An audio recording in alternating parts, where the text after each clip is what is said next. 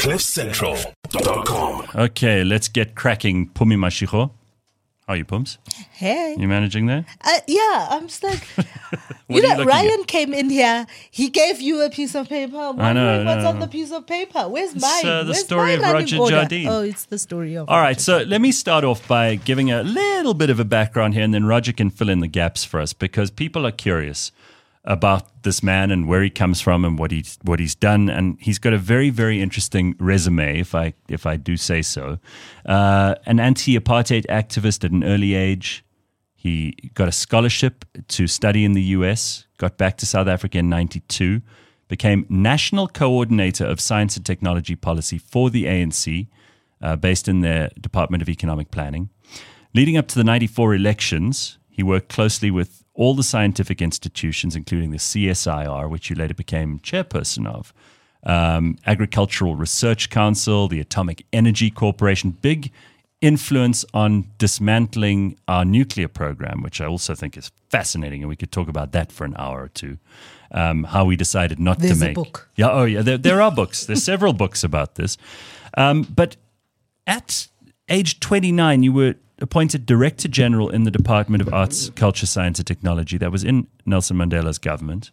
That made you the youngest Director General in South Africa's history. You also then went on to hold positions in private business in Kagiso Media and Prime Media.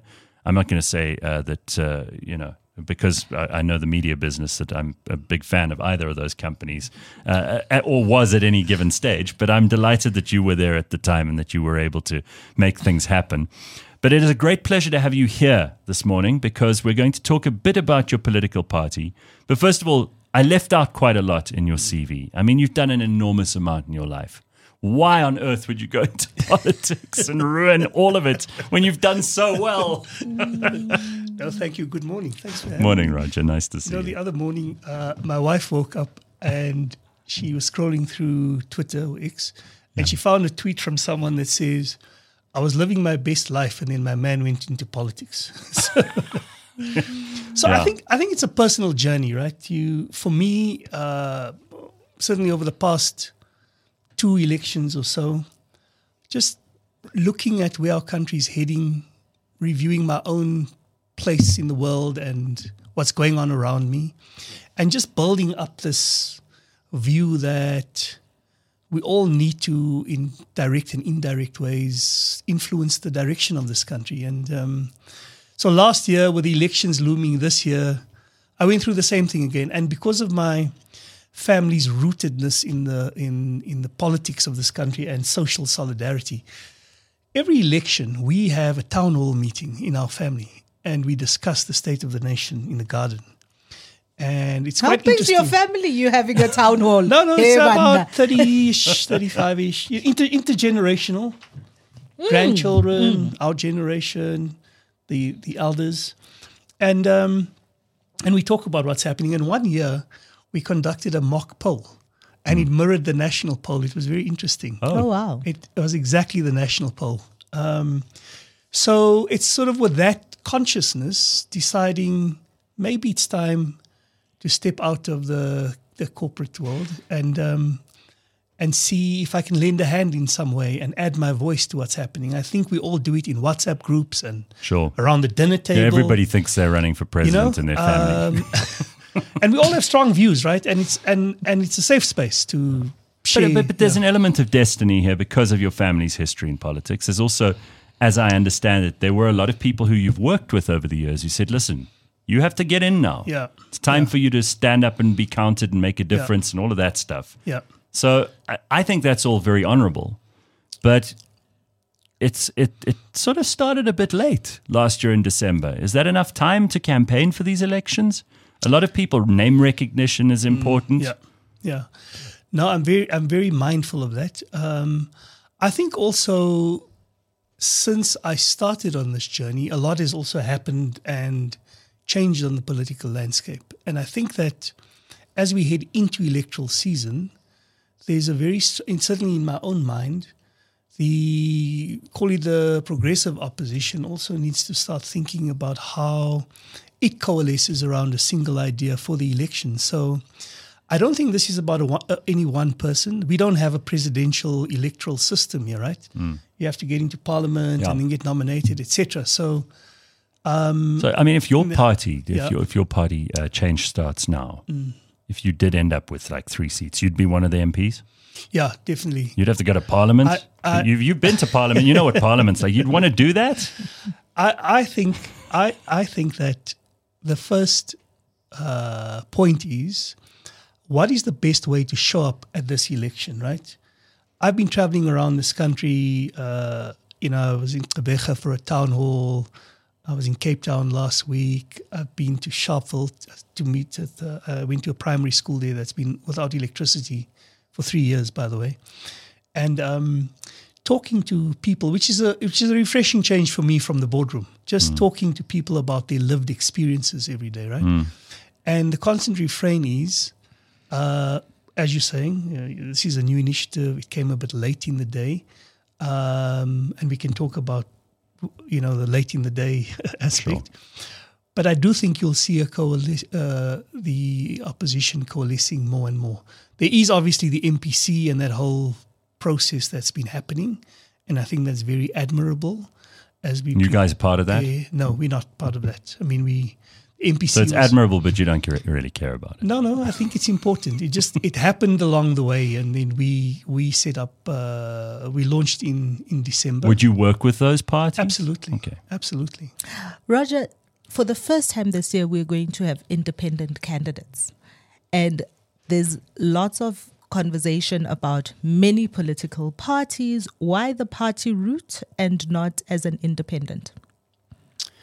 Um, remember the way the way the independent party candidate system works, right? You you get votes, and then after a certain number of votes, um, it gets divided. Uh, we feel it's important to so change starts now was conceptualized as a movement When you launched, Right. it was a movement. a movement. movement to to get citizens actively engaged in the discussion about the future. And so in my own mind, it was never going to be about one person. We have to bring people into this into this ambit. So I I never considered an independent route because there are a lot of like-minded people who were looking for a vehicle and for a point to discuss the future of the country. So It's that- not that dissimilar, though, to what Herman Mashaba did with the People's Dialogue. He, he was trying to pursue the same Yeah. Mm. course. It started as a movement. And I mean, I, I had to be reminded of this on Tuesday because we have very short memories. Mm. And it's also not your fault that ultimately in this country, everything becomes around personality politics. I mean, that's what's happening with MK, with Jacob Zuma as well.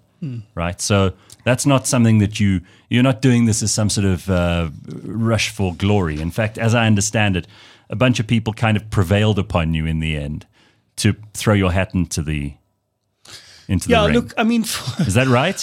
so so so in my journey right I, I, I received a very interesting call about two weeks ago from someone i worked with 13 years ago who said to me i wasn't surprised when i read this so it's been a combination of talking to people over many years in the community in uh, professionally and just a confluence of my own personal sense of where where I am in my in my life. Right, I I stepped away from uh, an institution that I was a part of for many years, and uh, it took me Which better part uh, first round. Okay. It took me the better part Right. of last year to decide um, to add my voice to this. And uh, again, I mean, you refer to the fact that people invariably, you know, sort of uh, congregate around an individual. Sure.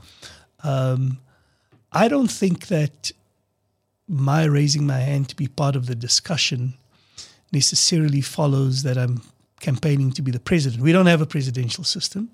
I do think we need fresh ideas in the room, new energy, and new ways of tackling the crisis in South Africa. And I'm part of that, and I want to be part of that. the conversation about various people coming to you to say you should put your hand up and you're going through a journey that brought you to the place where you did put your hand up. is also something many South Africans speak about. And I think we, we've got PTSD from Yeah. the Gupta years mm. and the worry that many South Africans have, particularly about all these new parties cropping up, is who Who's paying? those individuals are Yeah. Yeah. and how you finance th- this particular journey. Are you willing to share with us who those people are for you and who finances your current journey? So we we will publish uh, in terms of the IEC because we've registered as a party. We will publish who finances Change Starts now. Okay, I think it's important and, and it's important for our democracy. The universe of donors. Uh, if you if you just take a close look, there's a core group of people who fund political parties in this country, and you'll see that for political parties, you cannot do this without finance. The issue when it comes to political party financing is are there strings attached? My personal view is anyone who pays their taxes and is a bona fide business uh, can fund Change Starts Now. The test on influence is going to be in the ideas in the manifesto of Change Starts Now, which is coming out on Monday. And I would just encourage you to look at that and to draw your own conclusions on whether there's any link between funding and the agenda for Well, this country. I, yeah, I don't. I don't think that we need to like start. And and Pumi, you're a big supporter of um, of, of people entering Yeah. politics Yeah. and making a change themselves. So I think that that's mm-hmm. great, and we'll find out as Yeah. you say who your funders are. But there is this idea, and and a lot of politicians make hay out of this. Mm-hmm. They say, oh, there's this conspiracy of big business, and that they've put you forward as their guy. And by big business, they mean you know the few that still survive in South mm-hmm. Africa under these economic conditions. A couple of corporations that have outsized power and influence, perhaps. Perhaps they don't. We do know that they replaced. Uh, you know, a finance minister once by having a very late night meeting with a president somewhere in Pretoria mm. after he tried to impose what was the guy's name? Do we even Oh. remember? Yes, ah, Des after van Des, Des van van- Rooyen. Remember when they tried to force him on us? Anyway, so people have these ideas that actually the real levers of power are controlled by huge corporate interests and by very powerful business people. And if anything, the fact that you you know, were, were suddenly proffered to us as a candidate, or your party change starts now was, uh, makes people think along those lines, like who's who's funding this, where is it coming from? I don't think it's an unfair Yeah. question. No, it's not at all. And And no, and and I think you know you so you allude to new ideas being required in the room, and I understand that you're going to have on the 19th. I think it says you're going to have your Monday, yeah. manifesto, but I would like to hear what for you, um, your top three new ideas that you believe will change this country. Good, but let me return to the question that you raised because I think it's important. The it's very important. I think South Africans are jaded by our experience, Gareth, as you've pointed out, um, and there has to be transparency, and we will log our donor funding. That will happen.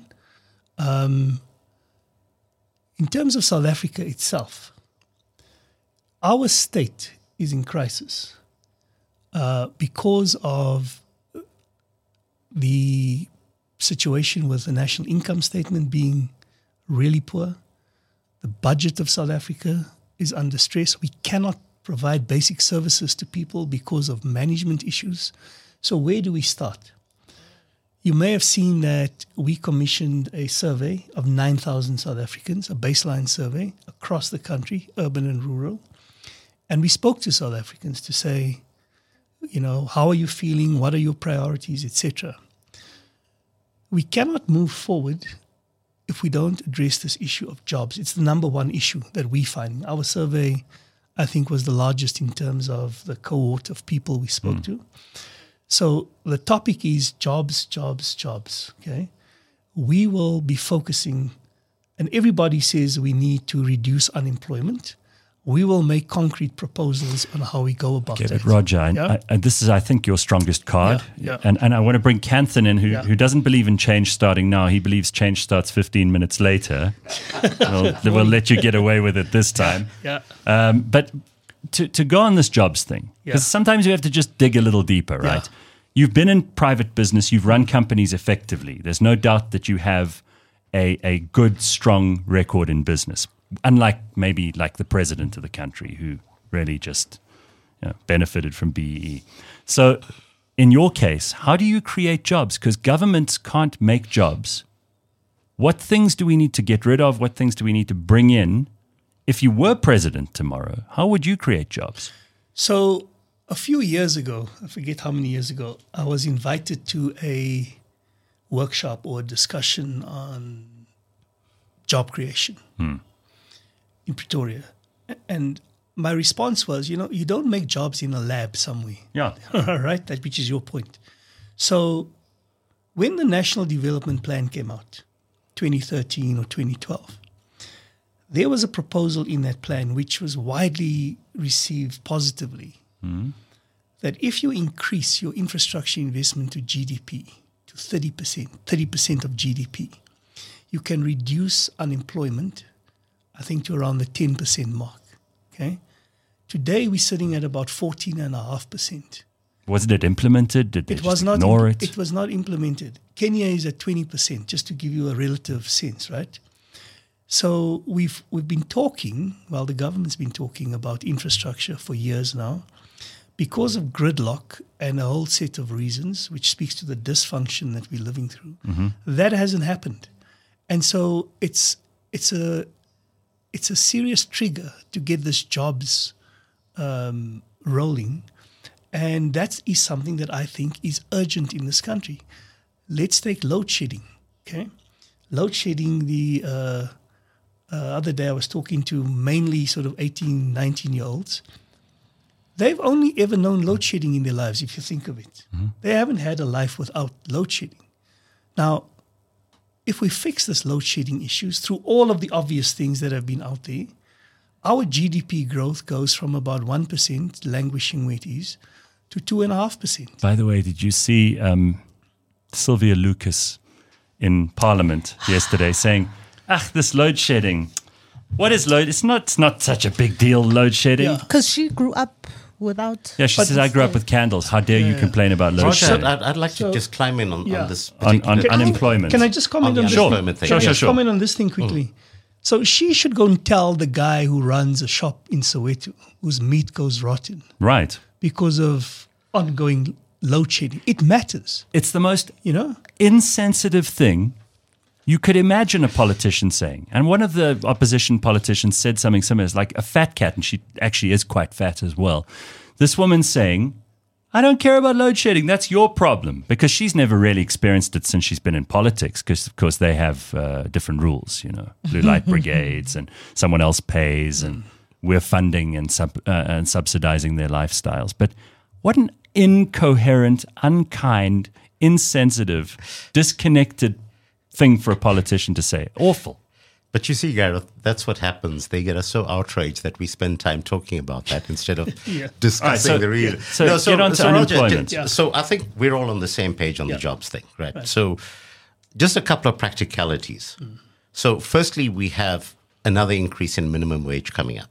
So we have a situation where we have a massive number of unemployed people, but we're raising the cost of entry of people into the job market.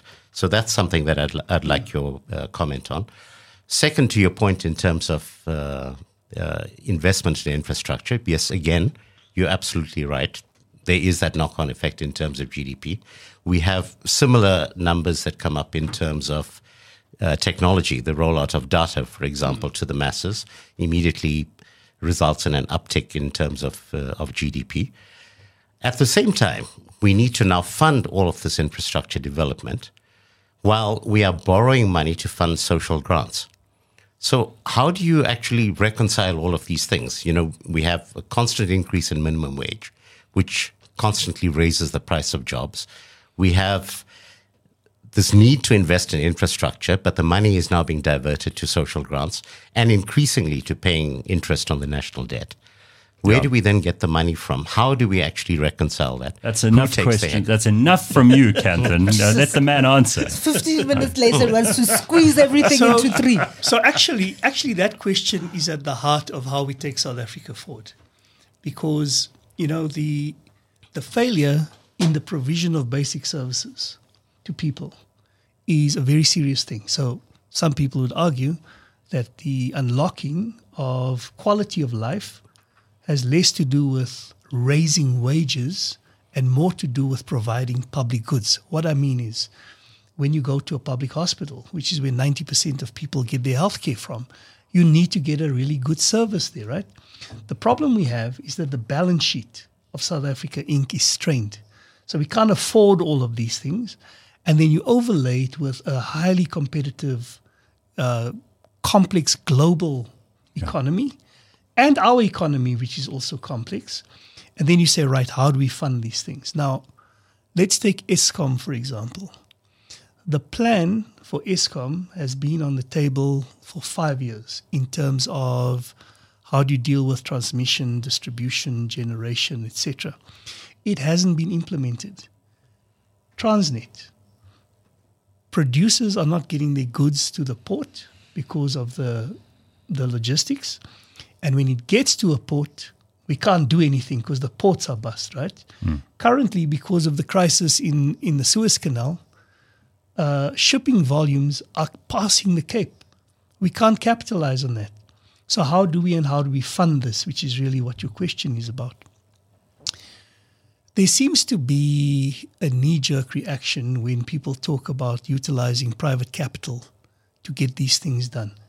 With the renewable energy program, for example, 210 billion rand of, of domestic and international capital was mobilized for these renewable energy projects because they were they were conceptualized properly. So the way to deal with this is the state needs help.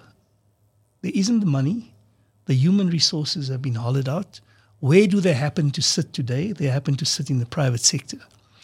One of the important philosophical points about change starts now is that in the stressed environment, we need social solidarity. What do we mean by that?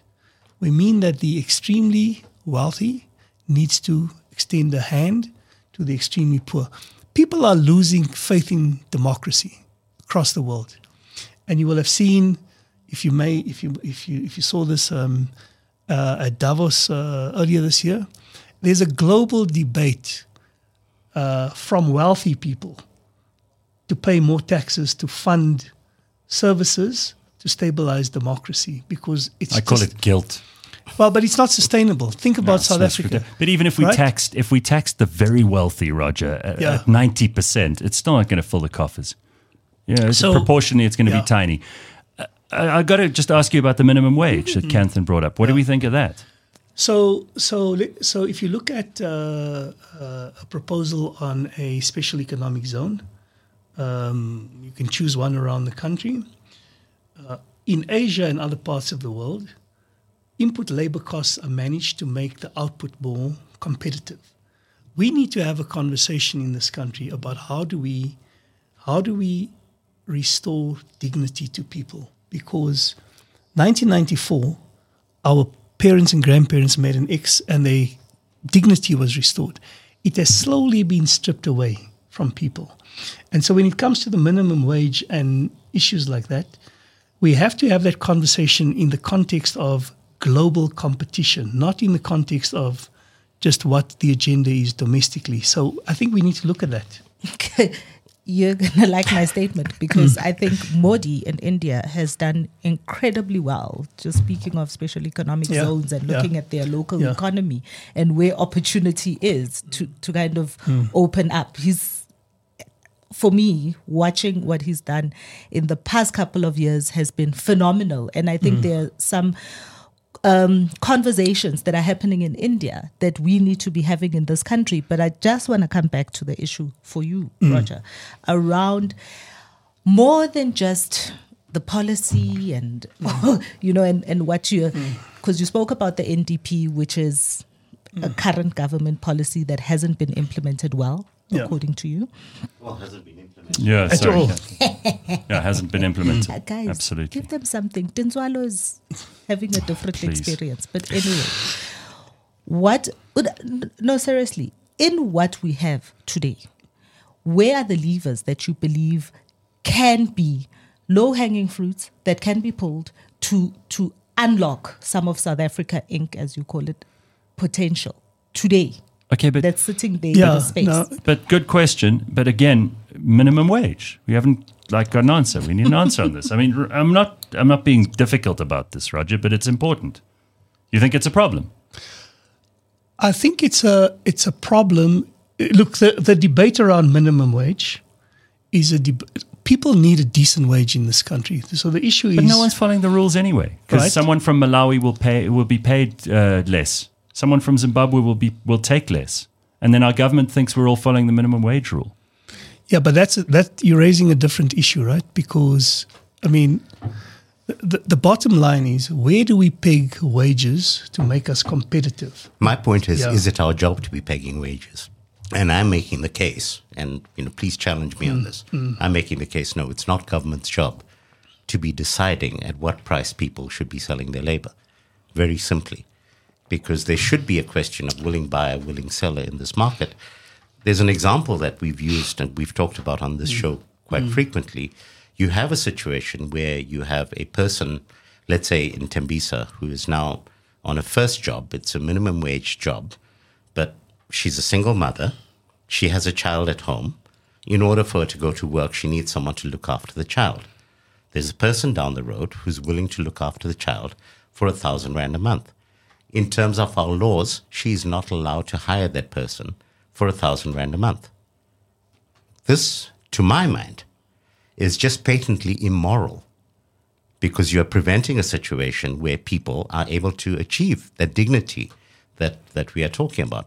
So, to my point again, I'm saying that minimum wage is fundamentally immoral because it removes agency from people to decide at what level they are willing to work. No one is forcing people to work for a particular wage. But I'd like you to address No, this. no. I, look, I think the issue of minimum wage is a global issue, right? The U.S. Uh, there's a on every election there's a discussion on minimum wage across Europe, etc. And I'm trying to remember uh, who was it who said you can have a free market economy, but you can't have a free market society. Okay, in South Africa, we have gross inequality and we have gross poverty. I mean, I'm just stating the obvious. Okay, the question in my mind is and and this is the issue that you're raising is and you saying there should be a free for all basically and i'm saying to you i think we need to have this conversation in the context of are those things making us more or less competitive? But to just have a free for all i'm not so sure that's the right way to go. To to overcorrect on the other side as if we're living in sweden or norway is not the right way either. So i don't think it's as simple as that quite frankly. Okay. So, in the economy, because this is this is again Yeah. an area where I think you you have a lot of uh, experience and you can bring that to bear in a positive way. You, you mentioned how all of these uh, well thought through plans, part of the NDP, for example, was to activate certain things in the economy that would have made a difference. How I mean, if it's execution, how would you make sure that that execution is done properly? Because cadre deployment has been fingered as the the big reason that so many things just get lost in translation. That the best policies possibly formulated can't be executed properly because the people who are meant to execute them are incompetent. Do you think that that's an issue, or do you think there's something else going on? So I think cadre de- deployment has an evil twin. okay, so it's definitely a problem, uh, and it's something that should be done away with. But it has an evil twin, and that's the way procurement has been handled. Hmm. Okay, public procurement. Right. Governments around the world have preferential procurement to shape outcomes. It's not a new thing globally. What has happened here is it has degenerated into a situation where people get huge contracts, say to provide water infrastructure, whatever, roads. They have no capacity, no skills. Hmm. Uh, we give them the contracts. We call it inclusion. And then we forget all the people who've been excluded by the failure to provide those services. So I think those two go together in terms of the provision of basic services. So where would we start as change starts now? We have to get the best and the brightest in this country to be at the helm of these things. What we've done up to now is there's a, a practice in government that originates in the middle of the past century. You have your policy, then the DG refines it, takes it to the cabinet. the cabinet opines on it and agrees on it, and then we all think the job is done. And that is why we have a policy jamboree ongoing and no implementation jamboree. So, what we would do differently is to focus on project management and delivery or enablement, which is a huge um, focus in any private business. How do you get things done? And how you get things done is you get it done by having the right people who know what they're doing to get things done. I think the public service, uh, there are basically thousands of people there who join the public service because they want to do good. And very soon they are strangled by an inefficient top layer uh, that's been deployed there, and then they're frustrated. I'm not. I'm generalizing, but generally that's the that's the way I see it. So I think it's very important that we deal with the cadre deployment issue urgently, and that we also deal with the way we manage procurement in this, especially for our big public projects. So, in terms of, I'm going to ask my question again because it's a long time Yeah. since I've asked it. uh, today, with what, where we sit, the quick wins and the easy levers for you are So the quick wins and the easy levers is firstly we have to deal with the balance sheet. I would bring in, I would mobilize private sector capital. What are the two big elephants in the room, or what what is the elephant in the room in South Africa today? What's draining our national resources today? SOEs, because of the way they've managed. There's hundreds of billions of debt there. Um, we have the specter of a default or seeking more debt. So, how do we solve that? Okay. I think that the quick win is to bring relief to that balance sheet so that the government can look after its people. And the way to do that is to mobilize private sector capital for Eskom and for Transnet. This isn't a new idea, it just has to be done. So, let's take Transnet, for example. Okay. We all know logistics and ports, there's a blockage there. People can't get their product to, to market. And as a result, they're taking strain. So I would start there. We have to fix that immediately. And, and what is the knock on effect of that? Jobs. But Cyril, one of the very first things Cyril did when he came into into government was he held a presidential summit investment, exactly doing exactly what you're saying, unlocking private sector capital for infrastructure spending happened. in South. And he's not had one; Yeah. he's had four since Yeah. he's been. So he's done that, and we have not seen the dividend. How is what you are suggesting different from what Cyril Yeah, has done? I'll tell you why, why it's different. I'll tell you why it's different. We do not have the encumbrance of a dysfunctional party machine where you have to go and negotiate your through way through a myriad of issues. And so I think the big difference is the ideas on how to get out of here have been around. They just need to be done. And for a whole range of reasons, they are stuck in the system. And they're stuck in the system because we have a highly dysfunctional government where things don't get done. So it's not new ideas, as you said at the beginning. It's just doing what's on the on the agenda, just making it happen. So it's not new ideas. No, no, no. I'll tell you where, where we will bring some new thinking. We we will actually quantify what we think the value uplift is. It's not a generic let's invest in infrastructure. Okay. We've actually looked at where do we actually intervene. Some of this is in our manifesto coming out next week. So I'm, I'm Sure. I want to save it for the I want to save bit. it for the big Sure. reveal. But um, can I give you another example? Okay, public hospitals.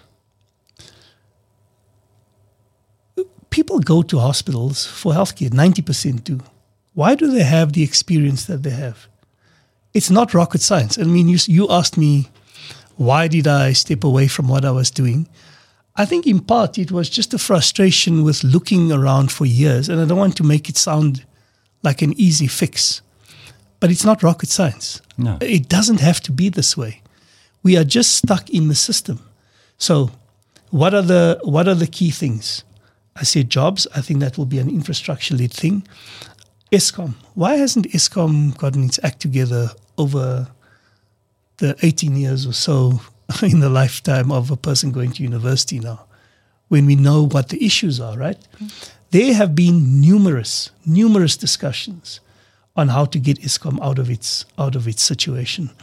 There's a slew of measures, about six of them, getting more rooftop solar. The president mentioned the transmission grid on Thursday. That's been around forever. Why doesn't it happen? Getting a stable um, energy supply. If we do all of those things, all of those things, it will take three to four years to solve load shedding. Okay? I don't think it's wise to tell South Africans we are almost out of load shedding, we're through the worst, etc. Those things have to happen. And what is different is we will get it done because it is just stuck. In Okay, the so we agree. It's not necessarily new ideas. It's just project managing what's in the system. You know, Roger, we will have a new Roger, we will do- have a new before idea. You, yeah? before you go, I do Yeah. want to ask this question, Yeah. Roger, because Yeah. you have mentioned healthcare hmm. two or three times in this conversation. And as we know, Yeah. Cyril is looking for a pen to sign Yeah, NHI yeah. into. What's your view on NHI? So, so on new ideas, we will have new ideas in our manifesto, and you'll see that. So NHI, uh, it mustn't be positioned as being pro or against universal health coverage. A society has to look after its people.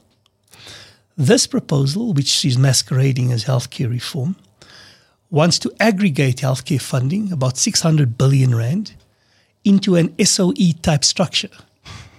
It's not going to work. So, what we would do is we would focus firstly on fixing our public healthcare system, which was once an amazing network of teaching, learning, training, and care. It's been decimated for, whole, for reasons we all understand. So, we think rather than tinkering and introducing a new moving part into the state, let's fix our public healthcare facilities. That would be our our approach to that. How do you fix it without the ability to fire people who don't perform? And a very specific example I'll give you is the case of Bara. So I had a family member who was deployed mm-hmm. to try and fix Bara for a period, and he was acting chief executive officer out there. The very simple thing of him trying to discipline nurses who were sitting and sipping on their tea while you had patients who were pushing on their buzzers, desperately calling for help, and the nurses were completely ignoring them. At the point at which he tries to actually institute disciplinary action against them, he gets up against NEHAWU, the the union. Um, he ends up, as usual, being the person that's last to leave at night. Goes down to his car, finds his tires have been slashed. It's a gangster world out there because of the unionized environment where you cannot discipline people for not doing their jobs. And this is something that cuts across the public sector. This comes back now to the question of our labor laws, where the ability of people to be able to fire non performers is severely restricted in terms of our labor laws. So, against that backdrop, injecting money into the scenario is not going to help if you can't actually fire people for non-performance. So again, you know, how do we go to address that? But let's park that question for now because I, that's too much minutiae for us. No, no, but I want to answer it. Okay. Let, let him, let him answer it. I want Sure, to answer. sure. I want All to answer it because hmm. I I think we we cannot accept some of these things as as normal, Sure. right? And it's all mired in the political management of this country. And so, again, I don't want to trivialize the fix, okay? But the idea that so so by the way, I also know, a young, newly minted, very enthusiastic doctor who's working at that hospital and getting his stories about the experience of the, the dysfunction there, right? So I think these public institutions, whether it's a hospital or anything else, that management is breaking down because of a general breakdown in the political management of this country, where, th- where anything goes. And then people feel that there's no recourse. You know, so you can even have a situation where a porter can tell a doctor, give me 10 Rand or 20 Rand, otherwise this patient will stay right where, here where they are. So I think it's all tied into a, a larger narrative on where we are in the political management of this country. And that's why we need to change it.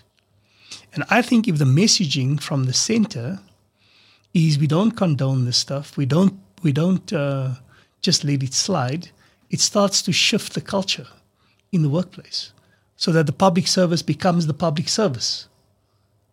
So I mean, they and there are ample examples of this. You can choose a home affairs office, you can choose anything, but I think I think it's all in the management of the country. So, Roger, it sounds to me right now, um, and uh, uh, you know, obviously you're going to have strong views on this. Yeah. But right now, there's not much that differentiates what you are saying from what the DA is saying. Essentially, they're saying we keep the the big state, we keep a lot of the framework in terms of the legislation that we currently have. make it more we competent. Just, we just do it in a more competent level. So, what's the differentiator then between what you're trying to do and what the DA is trying to do? What, what, sets you apart? No, so so let's take another example. Okay. There are any number of parties out there who have their own ideas. Okay. Let's take the issue of crime. Okay. And my, my departure point is, is very simple.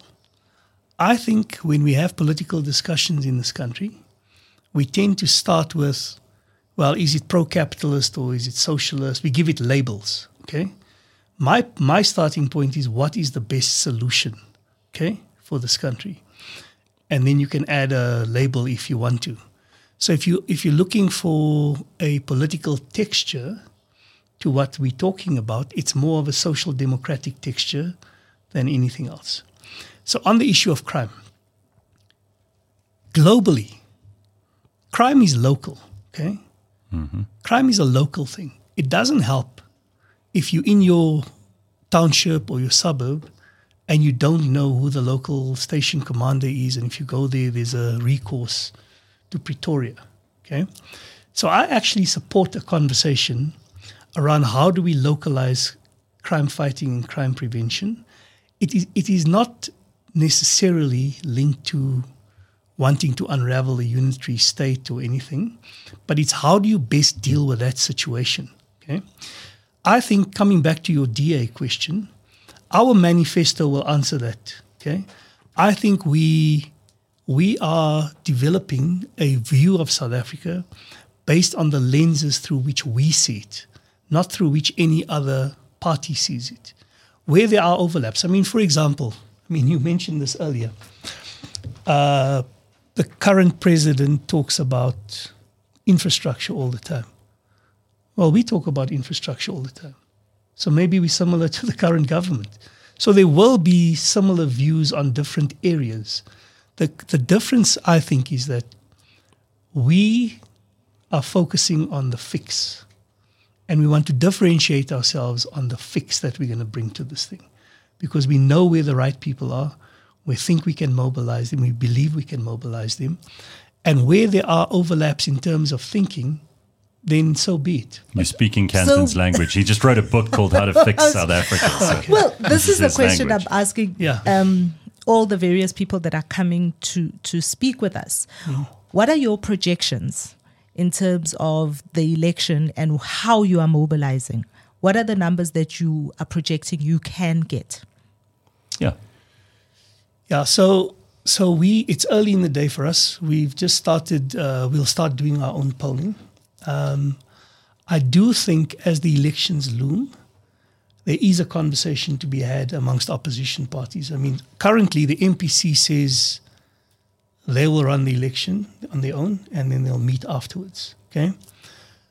The political landscape has changed in this last two months or so in South Africa. And so I think there needs to be a conversation on how we enter the election, pre election and post election. So at this stage, I don't have a number for you. Suffice to say, we are getting out there, we are spreading our message. Our own research before the MK party uh, was formed uh, was that the ANC is at about the 40% level.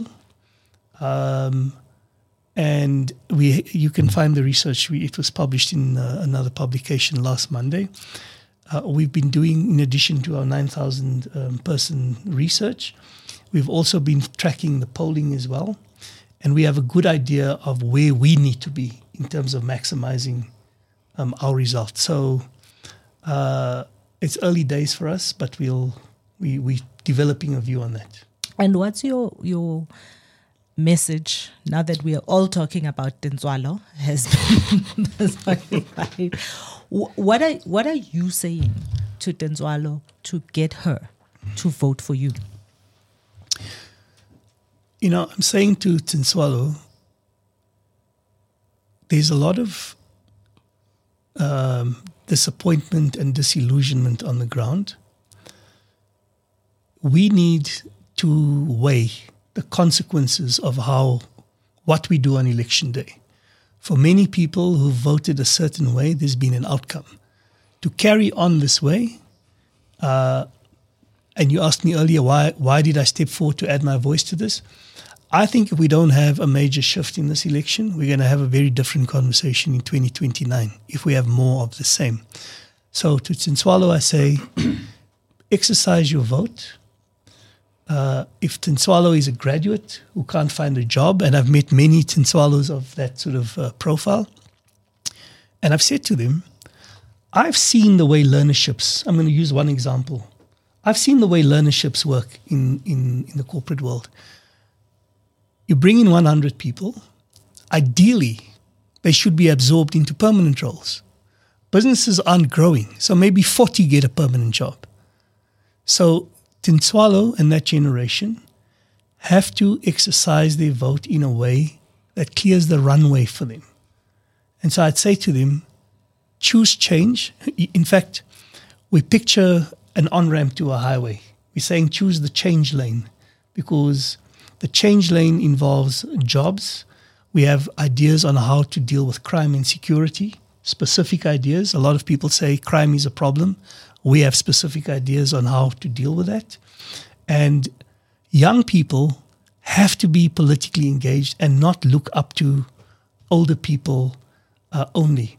If you look at our generation in the 80s, I mean, uh, the, the chairperson at Change Starts now is Murphy Morobe. He was 25 or 26 when the UDF was set up. Okay? Um, I became a DG at 29. I think people must take their future into their hands and help to drive where we're going.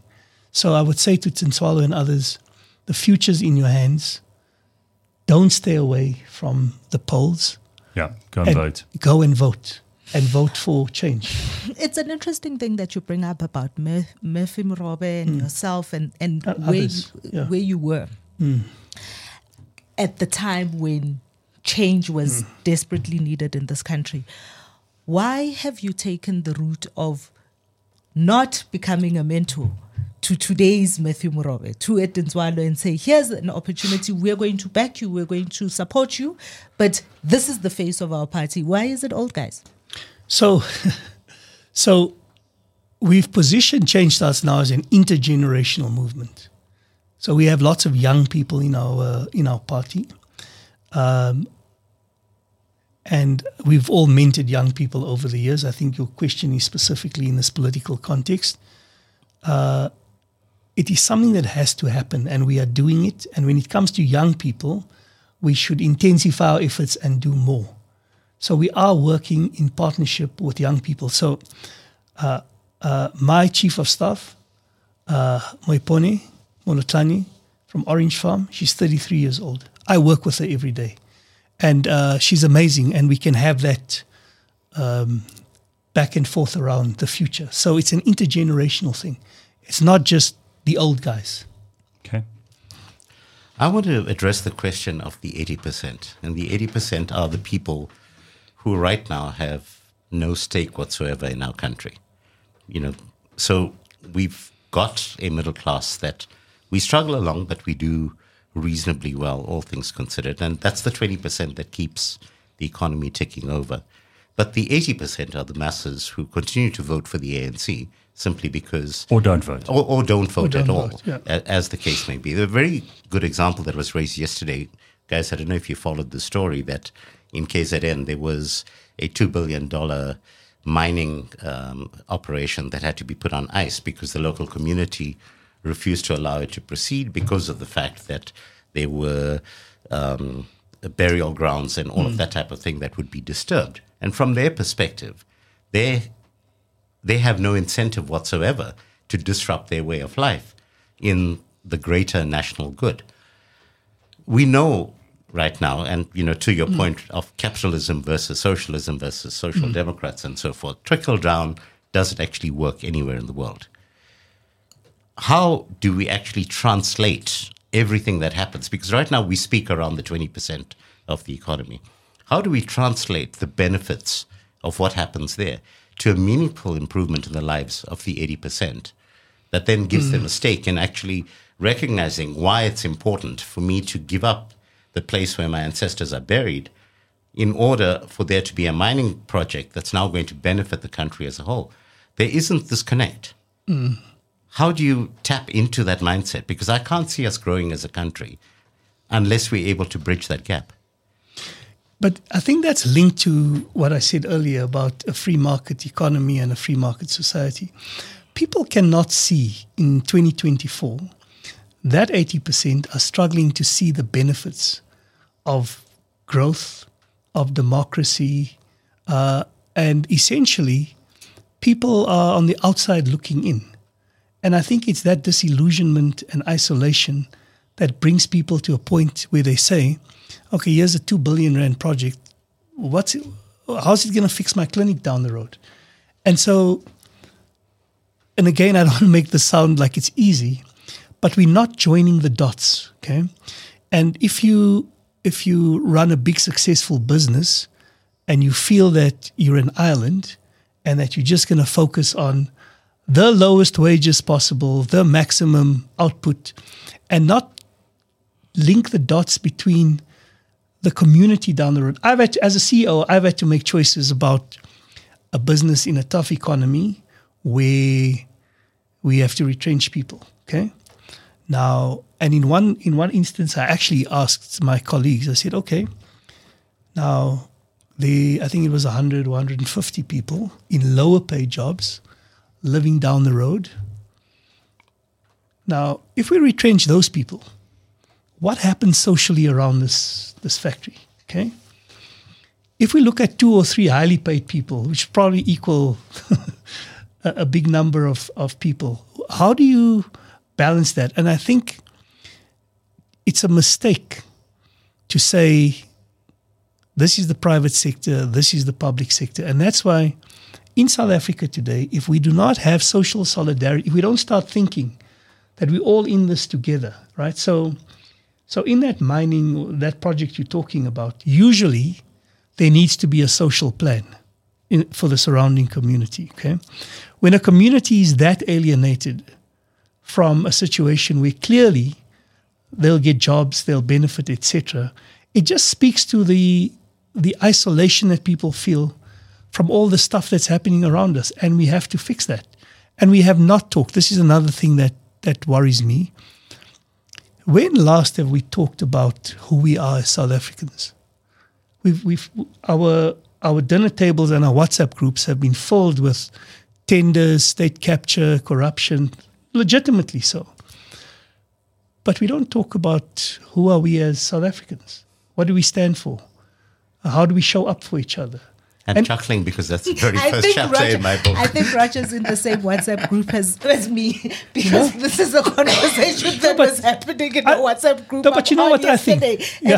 Khotla, Yeah. Baduru Khotla, the former Yeah, state yeah. um, state Statistician statistician General. general, Yeah. yeah, English Yeah. has has a very uh, fascinating view about the identity of South Africa, and precisely that how because we we haven't concretized this or we have stopped talking about it, it has led to a lot of the veering away Right. of what social cohesion can be and what a um, shared mandate for a government looks like Right. for everybody. Yeah. And when we talk about social cohesion, I have found we tend to talk to each other where we basically socially coherent. We need to talk to people that we have differences with Yeah. so we can find each other. But we've all sort of it, it looks like the as as in the rest of the world for a whole and this is a subject of a whole another show of yours. But this uh, fleeing into Silos. into silos and you know it's it just seems to be on the rise and it gets worse in a situation like ours where there's inequality and poverty and people feel on the outside and if we don't fix this asap we're going to have a So different how, how- conversation How, do you think we are? You asked who are we, and what do you think of when you think of the best of South Africa? Because I'm I'm interested in that. I like that line of questioning. I like that line of thought. What what could we be if this country was run effectively? Let's say technocratically. Let's say we just made decisions based on the data that got us to a better place economically and socially and politically. Put all of that aside, what do we look like in your best outcome? I mean, if, if you and your party mm. ended up in mm. charge, what would you mm. really like to see five years from now? I think, um, and this is a conversation that I was part of years ago. South Africa is a very diverse country.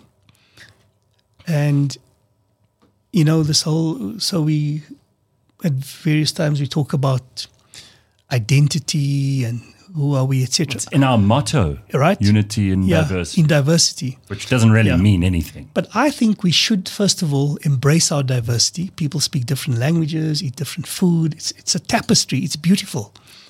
I think we should focus on what is our South African consciousness. When we say I'm a South African, what do we actually mean? What do we, how do, what do we think of each other as South Africans? What is our national aspiration as South Africans? whilst allowing us to have that diversity of culture and language and food and all of those things. And so when I think about five years hence, I mean, isn't it amazing whenever a South African achieves something, we tap into that consciousness fleetingly. Hmm. Then we all sort of stand up and we we're good with it. And It's then it- we're so desperate for a good story. right? So, so I think we need more of that conversation. We're all South African. We we diverse, but as South Africans, this is what we stand Okay, for. Okay, but not to be unkind. you- Yeah. You brought up diversity. So Yeah. by, by asking what South Africa is, who we are, you've just told me we're all different. No, no, no, no, no. Diversity doesn't speak to different in a negative uh, connotation. Okay, it's it's true. I mean, we have a myriad of official languages. Okay, there's some dynamics around the country. We should be able to enjoy those traditions that we come from without feeling that we are less South African than the other. So all I'm saying is we need to work towards a South African consciousness. How do you do that with BEE in place? Do you get rid of BEE, for example, as one of the things that you would do? Yeah, because you faced that from, you know, being part of our 94 government in effect, and then on the private sector side too. That's a good question. What do you do with that? I think our problem when it comes to that is a problem of political economy, okay? Because you can get rid of BEE and then you have a different structural problem with the economy and you still have people left out. So I think it's it's more complex than just getting rid of. BEE. But you just use poverty as a marker. Yeah. So you empower everyone who is below a certain poverty threshold. And the overwhelming majority of those are the 80% of the population who happen to be overwhelmingly black. So it's possible for you to do to fix the problem without using a racial criteria. So why keep it in place?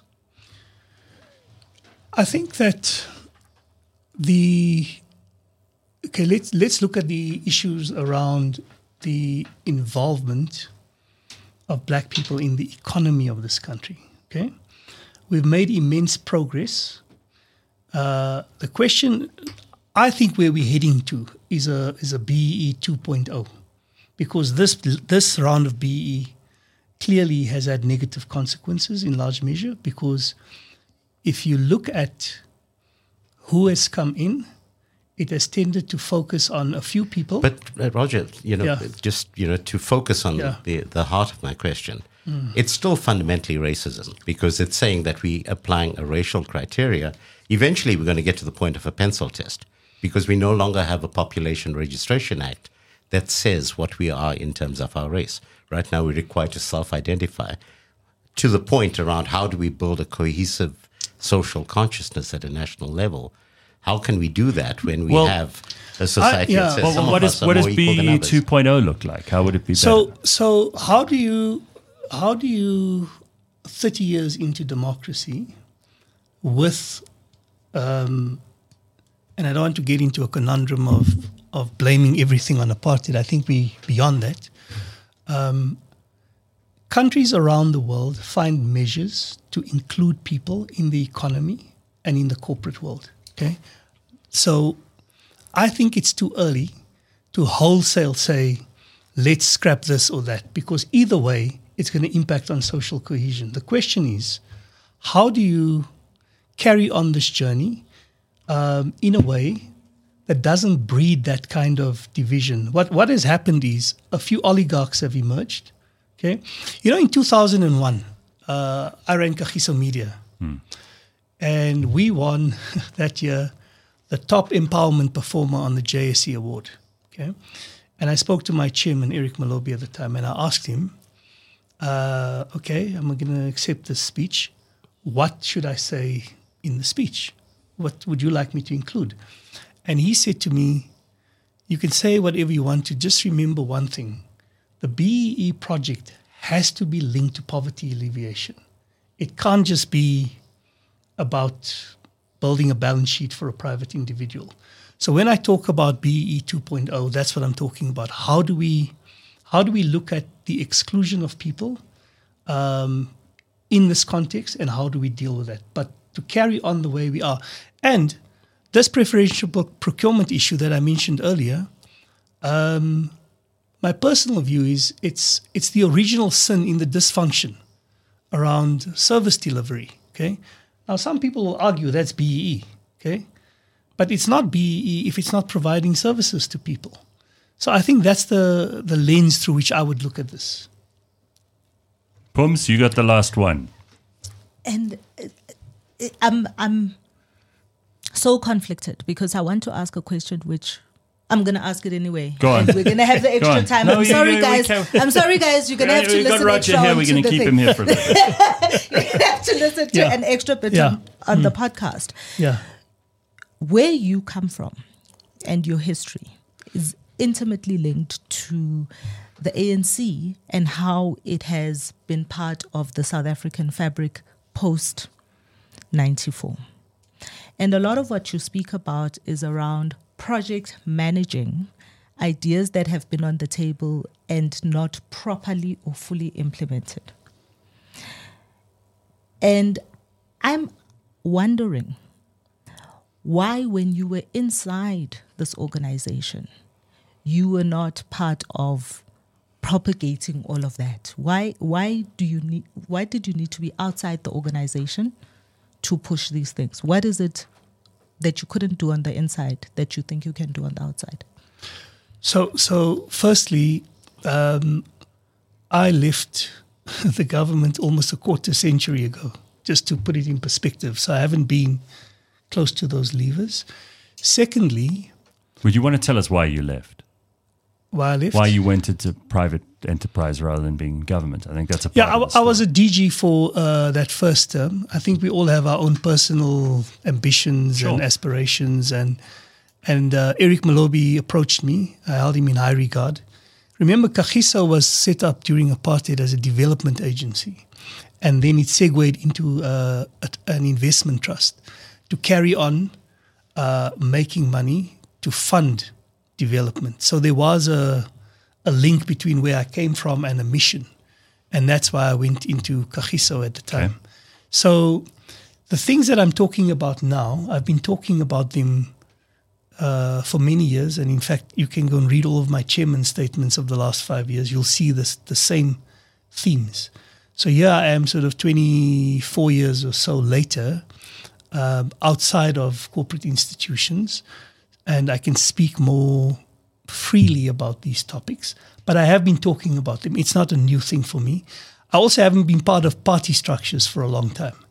So it's not like I've been inside keeping quiet. Right. I haven't been part of, of that for a very long time.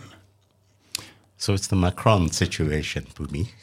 well, you know, my my and my question stands. Mm. Why why Did you disengage? It was 25 years ago, and I do think that's ago. a bit unfair to No, but uh, it's uh, to be you- pushing you know, that. because uh, we're we're talking about no no it's not actually Yeah. because when you talk about needing change and wanting South Africans to be mobilized into doing something, doing something looks different in lots of different guises, and I'm asking about why you disengaged when you did, and why you feel now is the right time to re-engage.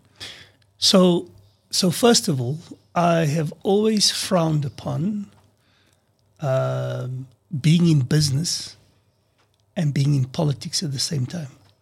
You know, and in fact, that was a very profound influence again of my mentor Eric Molobi, who said you must choose. Like that. You you conflate wealth and political power, and then you end up in a mess. So it was a very conscious decision for me, as part of that young generation growing up in Kagiso, to not be seen on political platforms and to work for the private sector in that way. Okay, we we thought the way to contribute was if we were asked at the time to help on a board. I, I served as chairman of CSIR and Atomic Energy Corporation when I was at Kagiso. Okay, but that was a those were um, science councils, which is the skill I brought to that particular thing. Um, but I wasn't I wasn't in the room as such. Okay, in terms of where I find myself now, you know they say when the facts change, you must change your mind. It's become very clear that the journey that we are on is not a good one. Okay? And also, the path that the, this party has taken is not a good one. And that has informed my decision uh, not to sit idly by, but to speak up. Well, it's probably a good place to end it. Um, and I really, uh, I, I love hearing from the horse's mouth, so to speak. I'm not calling you a horse, but you know what I mean. I do want to talk to you one day about the CSIR, and I want to talk Yeah. about uh, the, the SALT uh, Yes. telescope that you were also involved in, and the Atomic Energy Corporation, which is a disaster as well at the moment. We've never really bothered to pay attention to that, but it's Hmm. worthy of some attention because when you're dealing with bombarding nuclei of atoms, it tends to be kind of uh, dangerous to mess with it. And we, we seem to have lost our way on that front as well. So I want to talk about all those things if you'll come in again some other time. But for the moment, good luck for the election. I say Thank this to very much. everyone who's been in here. Change starts now. You can find them on the internet. You can find them on social media and everywhere else. Thank you, Kanthan. Thank you, Pumi. Most especially, thank you, Roger Jardine. And to everybody who's sent in questions, comments, keep them coming. We will have uh, more of the political leaders that you want to hear from in the next couple of weeks and heading up to the election. This is the Burning Platform. We will see you tomorrow at 6 a.m. Cheers. CliffCentral.com.